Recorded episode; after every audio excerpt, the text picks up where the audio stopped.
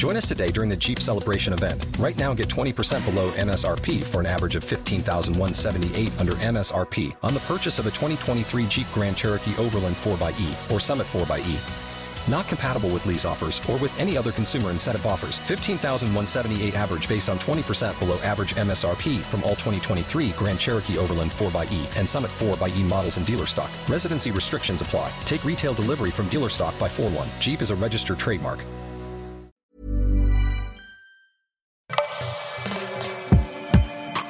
Congé maternité, préparer le terrain au boulot pour bien partir et revenir. Un article Rocky écrit par Clémence et lu par Clémence et Doro. Dans un monde idéal, les pères et les mères partageraient à égalité les responsabilités éducatives. Il et elle s'arrêteraient successivement ou ensemble pour passer du temps avec leur bébé, et les entreprises seraient totalement détendues du slip sur le sujet. D'ailleurs, dans ce monde-là, les discriminations liées au genre ne seraient plus qu'un mauvais souvenir. Laissez-moi rêver.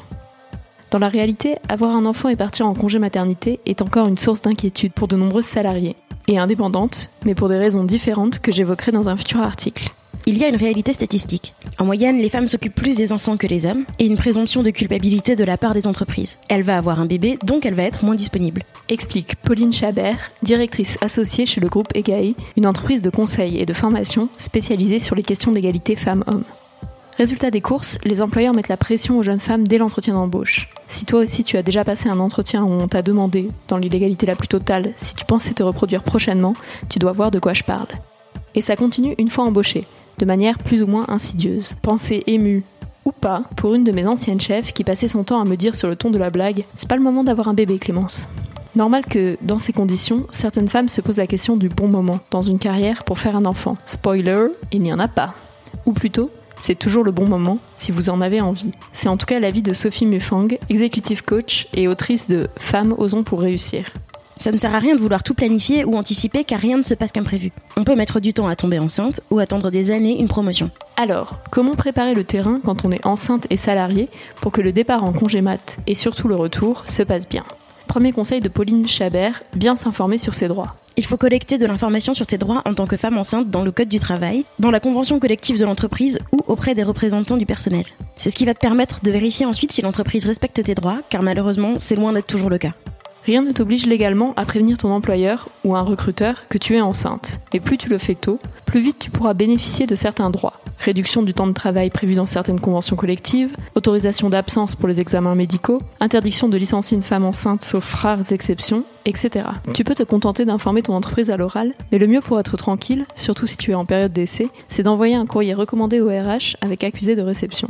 Reste qu'il vaut mieux ne pas attendre la dernière minute pour prévenir ton ou ta N plus 1, afin de lui laisser le temps de s'organiser pour te remplacer pendant ton absence. Donner bien en amont ta date de départ et de retour prévue lui permet d'anticiper. En général, l'usage est de l'annoncer autour des 3 mois de grossesse. Sophie Mufang conseille également de ne pas annoncer sa grossesse en culpabilisant, mais d'en faire un moment heureux, voire festif. Ce qui n'empêchera pas, hélas, certains collègues de réagir complètement à côté de la plaque. Mais hé, c'est pas ton problème s'il y a des schtroumpfs grognons dans la boîte. Ensuite, je conseille de continuer à montrer sa motivation et son ambition pour l'avenir. Attention à ne pas partir avant de partir, même si c'est bien sûr beaucoup plus facile si on a la chance d'avoir une grossesse qui se passe bien. Ajoute la coach. La grossesse est aussi un bon moment pour réfléchir à ce dont on a vraiment envie professionnellement et personnellement. Il faut redéfinir ses priorités seul et en couple. Penser à son investissement professionnel futur, en termes d'horaire, de déplacement, etc. Complète Sophie Mufang. Pauline Chabert conseille, elle, de préparer le terrain avant son départ en congé maternité en organisant un rendez-vous avec son ou sa manager et les RH. C'est l'occasion de faire le point sur là où l'on en est aujourd'hui. Niveau de responsabilité, dossier en cours, etc. Mais aussi de parler de ses ambitions pour la suite. Cet entretien, enfin surtout son compte-rendu écrit, te permettra de faire à nouveau le point quelques semaines après ton retour de congé maternité pour vérifier si tu as toujours le même niveau de responsabilité et de perspective pour la suite. Autre conseil, ne pas perdre totalement le contact avec le bureau pendant ton congé maternité. Il ne s'agit pas de travailler, tu es en congé, rappelons-le, mais juste d'envoyer un ou deux mails à tes collègues pour les tenir au courant et prendre des nouvelles de la vie de l'équipe, ou de passer leur présenter ton bébé et te renseigner sur de potentielles ouvertures de poste. Tu vois l'idée?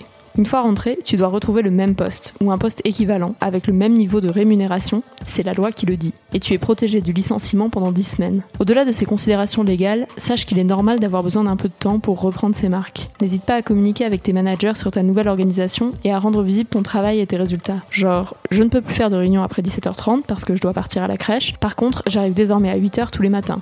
Encore mieux, tu peux mettre ce point à l'ordre du jour d'une réunion d'équipe. Si ça se trouve, d'autres mères et même des pères seront heureux d'avoir un espace pour exprimer leurs besoins en termes d'organisation. Vous pourrez notamment en profiter pour parler des possibilités de télétravail, une solution qui permet d'avoir plus de flexibilité pour articuler sa vie perso et pro, surtout qu'il est maintenant encouragé légalement. Toute salariée ou salarié peut le demander à son entreprise, et si elle refuse, elle doit justifier sa décision.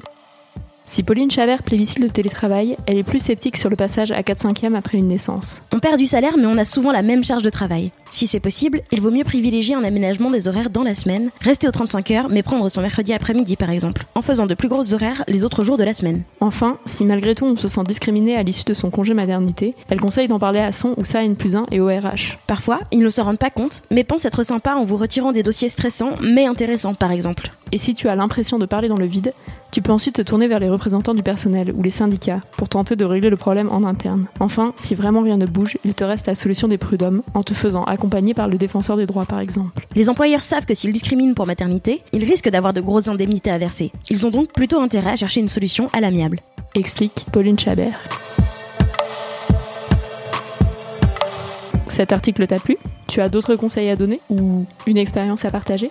Viens en parler sur www.rockymac.com. À bientôt